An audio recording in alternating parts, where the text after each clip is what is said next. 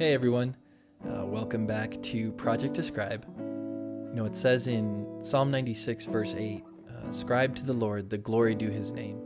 And so that's exactly what this podcast is for. You know, God is still God, whether or not I acknowledge him, but that doesn't mean he isn't worthy of being acknowledged. And he's the one most worthy of our worship, you know, of our time, most worthy of our thought. He's the only one worthy to be called God. So in today's episode, I titled it Letters to the Father. You know, I talk about how sometimes the work of my hands, you know, becomes the object of my affection and worship and how, you know, I have to be reminded that only the Lord is worthy of that. Uh, I'll also share a personal letter written by me uh, to my heavenly Father, and so, you know, I hope it's something that you guys will enjoy, uh, something you'll be encouraged by, you know, something that will push you to just spend time with him and ultimately push you to ascribe to him the glory that's due his name.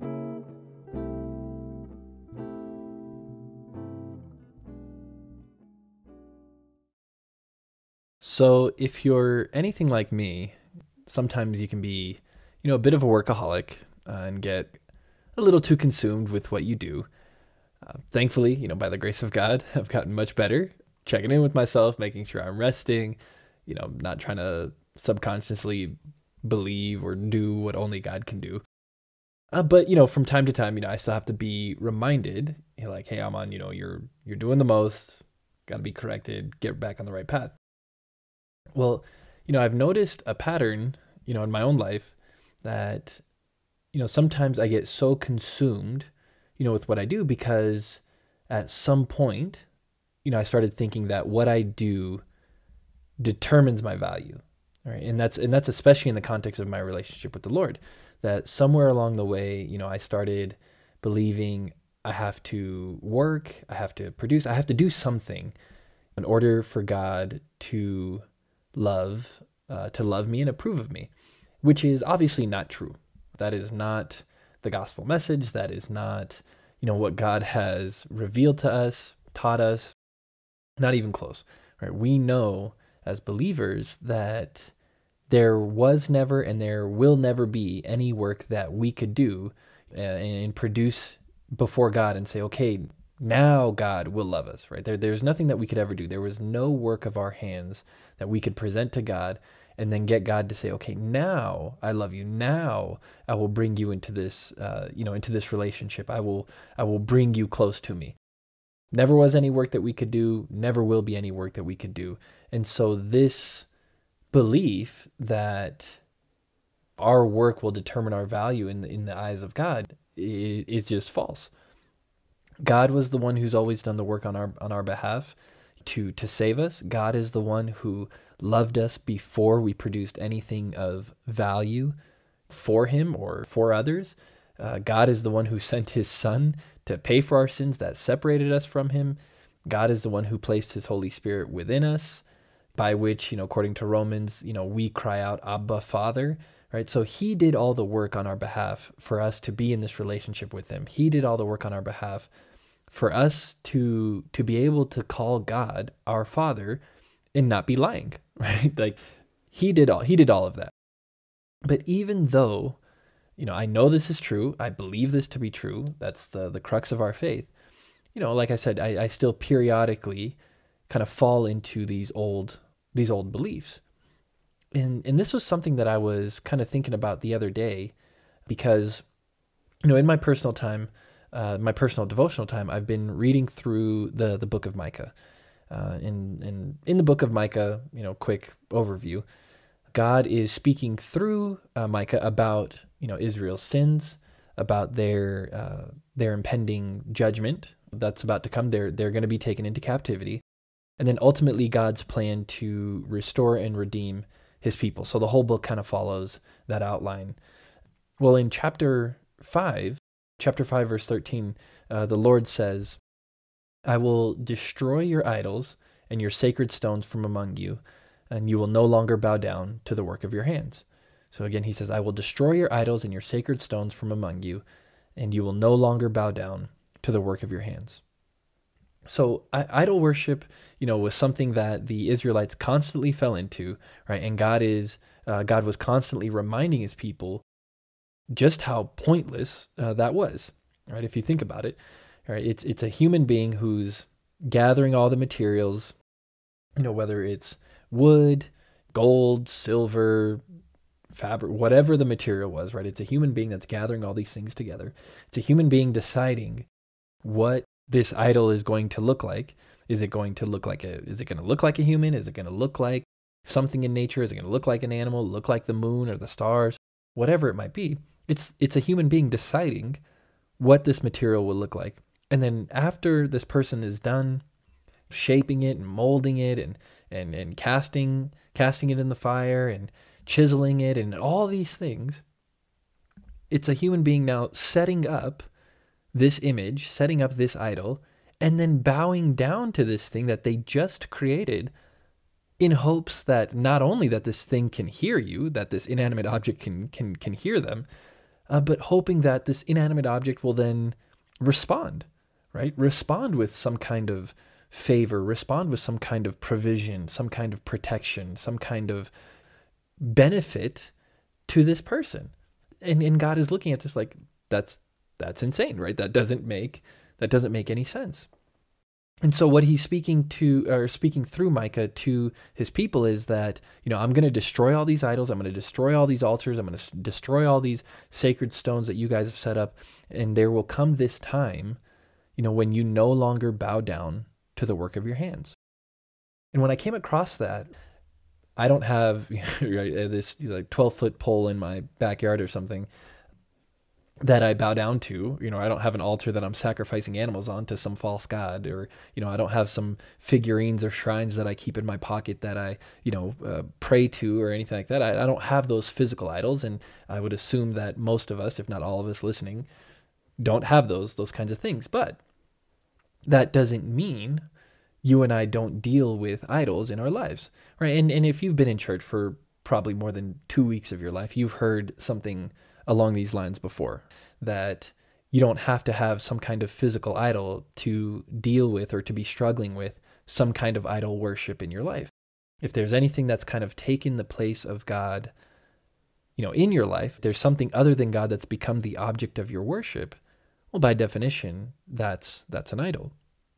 And so anyways, you know, as I came across that that verse, it really struck me because though I don't have, you know, physical idols or physical work of my hands that I bow down to, sometimes in another sense, the work of my hands has become the object of my worship.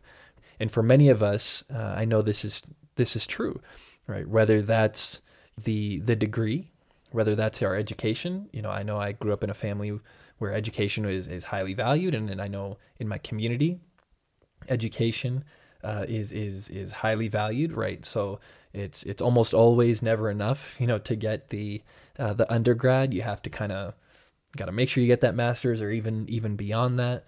And then once you get the once you kind of check that off the list, then you know the the the work of our hands or the the object of our affection becomes the career, right? Making sure that you know the the high level of education then leads to the high paying job you know whether that's engineering right the the traditional stuff that that we kind of always hear uh, at least that I always hear in, in, in, in my community, right? Whether that's engineering, whether that's becoming a doctor, you know, something along those lines, those things often become the object of our affection, right? Uh, because we think that we we have to obtain these things and we have to produce these things in order to be seen as accepted and, and valued and loved, you know, whether by our peers, whether by our parents, and and for some of us, uh, like I said, if you're like me, in order to be loved and accepted by by God. I, I you know I love the work that I get to do. Uh, I I absolutely do love the the work that I get to do. So you know right now the bulk of my time is spent uh, in in ministry, uh, in in the traditional sense of ministry. Uh, you know, if we are, if um, I'll just say this, if you are a believer, you are in ministry you know that's that's I think settled. I think that's the Bible makes that clear that you can be used to make the message of God known wherever God has placed you. Now, when I say I'm I'm being used in ministry, I'm I'm I'm talking about more in the the traditional sense, you know, within the quote unquote four walls of the church. That's where God has placed placed me, uh, you know, for the time being, and that's where I spend the bulk of my time, and I absolutely love it. Right, uh, particularly the Bible study setting.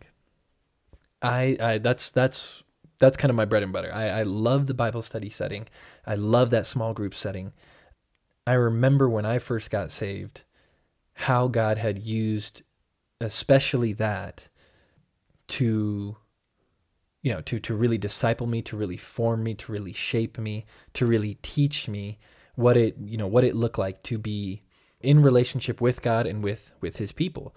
And so now years after a few years after now God is now using me in that same that same kind of context to to lead and to serve in that way and so I absolutely love the work that I get to do, the work that I feel that God has called me to do, you know, in this season of my life. It's it's a really honestly, um, all glory to to God. I think I really do thank God for this. It really is an amazing feeling to to kind of connect with what you feel that God has for you. You know, when you begin to do what you believe God has has for you, yeah, it's it's just it's an amazing feeling. It's a very satisfying, and it's a very satisfying and fulfilling feeling.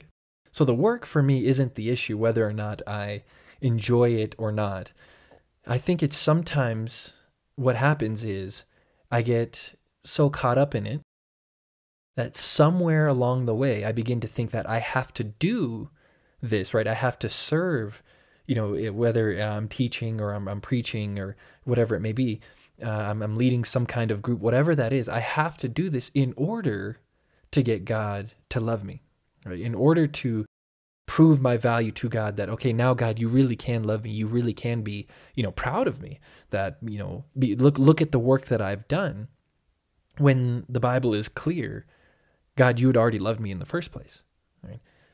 And so it's, it's having to kind of it, it's having to be constantly reminded that the work that I do is not for God's love, but it's actually from God's love. I actually love this this saying. Uh, if you guys know who Pastor Ebenezer is from uh, Minnesota, he leads a church out there called Perazim. So if you guys don't know him or his his church, really great church, really great group, uh, definitely worth checking out. Uh, but something that I always uh, have heard him say and heard his group say is from, not for. You know, we are living from this place of victory that God has already given us. We are living from this place of love and his, you know, the forgiveness that he's already given us, not for these things. We are not living for, you know, like trying to obtain this victory, trying to obtain this uh, this relationship with him. No, he's already made the way for us to have that. He's already given us right? You know, the uh, freedom from sin. He's already given us his forgiveness. He's already given us this title of son and daughter. He's already given us that. Right? Because of his work, not because of because of ours. And so uh, for me again, it's something that I have to kind of constantly be reminded of that hey, God has already done this work for me. I don't have to earn it.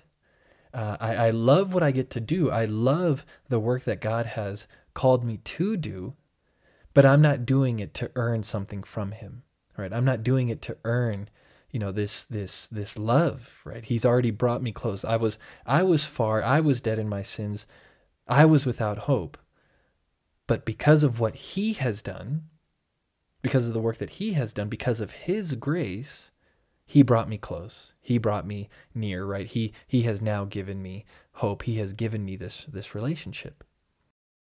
I wanted to to share that because I know I'm not the only one. I know that I'm not the only one who's dealt with this or maybe is dealing with this allowing the work of our hands to kind of become the object of our of our affection. You know we we should love what we do. We should you know enjoy what we do. Hopefully you guys are doing something that you that you enjoy right? I would i would definitely not wish otherwise for for anyone.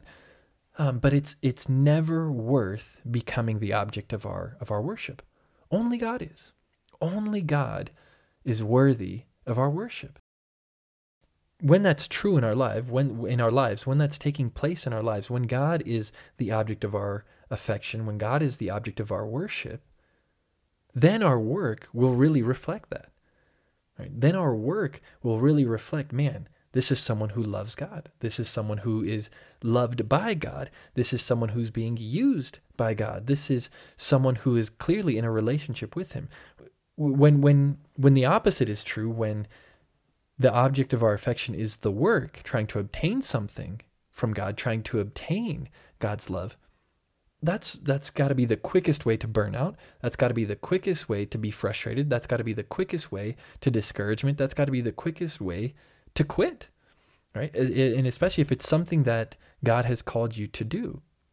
If you are doing something, if you are working on something uh, in, order to earn God's love, you will quickly see, and maybe you've already begin to you know began to see it's not it, it's not satisfying right it's not fulfilling right because the thing that is meant to fulfill you or the thing that is not meant to fulfill you the work has taken god's place who is the only one who can fulfill you right if today if god were to tell me you know what i'm on you're not going to lead these these Bible study groups anymore. You're not gonna, you know, be serving in this sense. I'm gonna take you and move you into something else.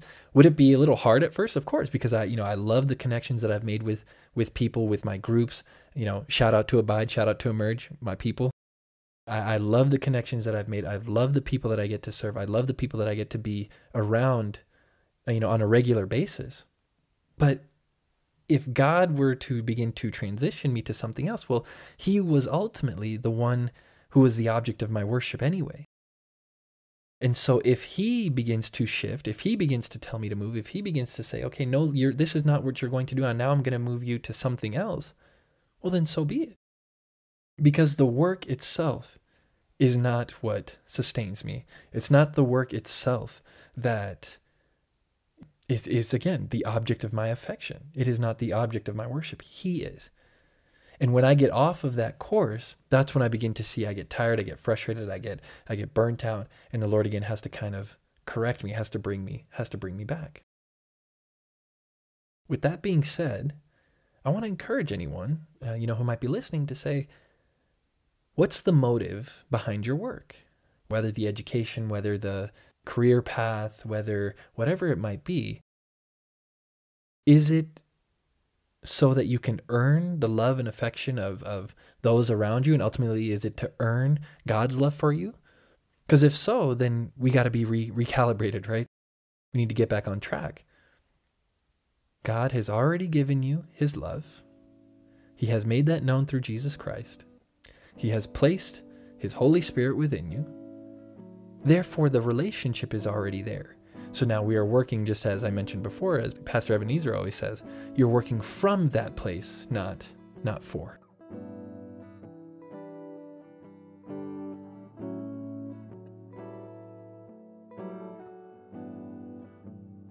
So, two things I wanted to leave you guys with uh, before we wrapped up the now uh, second official episode uh, of Project Ascribe. Uh, and the first is is this. Um, I just wanted to say thank you. Uh, you know, after listening to the first episode, so many of you guys uh, texted me, DM'd me, uh, just letting me know your thoughts, just giving me encouraging words, um, letting me know just how much you enjoyed it.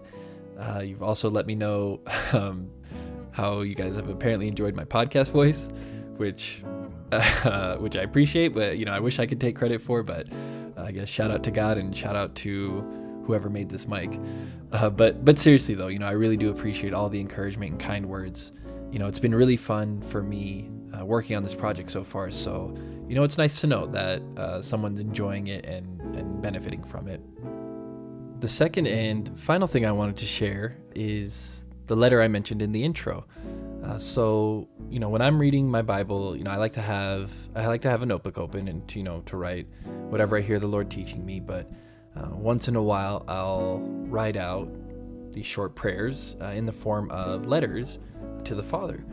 And so I wanted to share, uh, you know, not as a way to like quote unquote pray in front of others or anything like that, but more so to just encourage people with, you know, what I'm praying for and to hopefully push people to let's just go spend time with the Lord, you know, spend time with Him in His Word and, and in prayer. And so, uh, so here it goes. It says, Father, My desire is to please you. I want to bring you glory. I want people to hear and see and encounter you. Sometimes I feel, though, that I'm not doing enough. Lord, I want to be a good steward of all that you have blessed me with passion to teach, singleness, good health, physical, mental, and emotional, an inquisitive and creative mind. Help me, Father, to steward all this and more. Let the work of my hands bring you praise. Let it reflect your strength, power, and your salvation. I want all that I do to honor you and to point back to you. But Father, I also pray that whatever I do never becomes the object of my worship. I never want to bow down to the work of my hands. Before I could ever do anything of value, you loved me. You knew me. You had a plan and purpose for me. You had good works prepared in advance for me to do long before I ever set foot on this earth. I have not and could not ever earn your love. Help me to always remember that. Signed, your son and friend, Aman.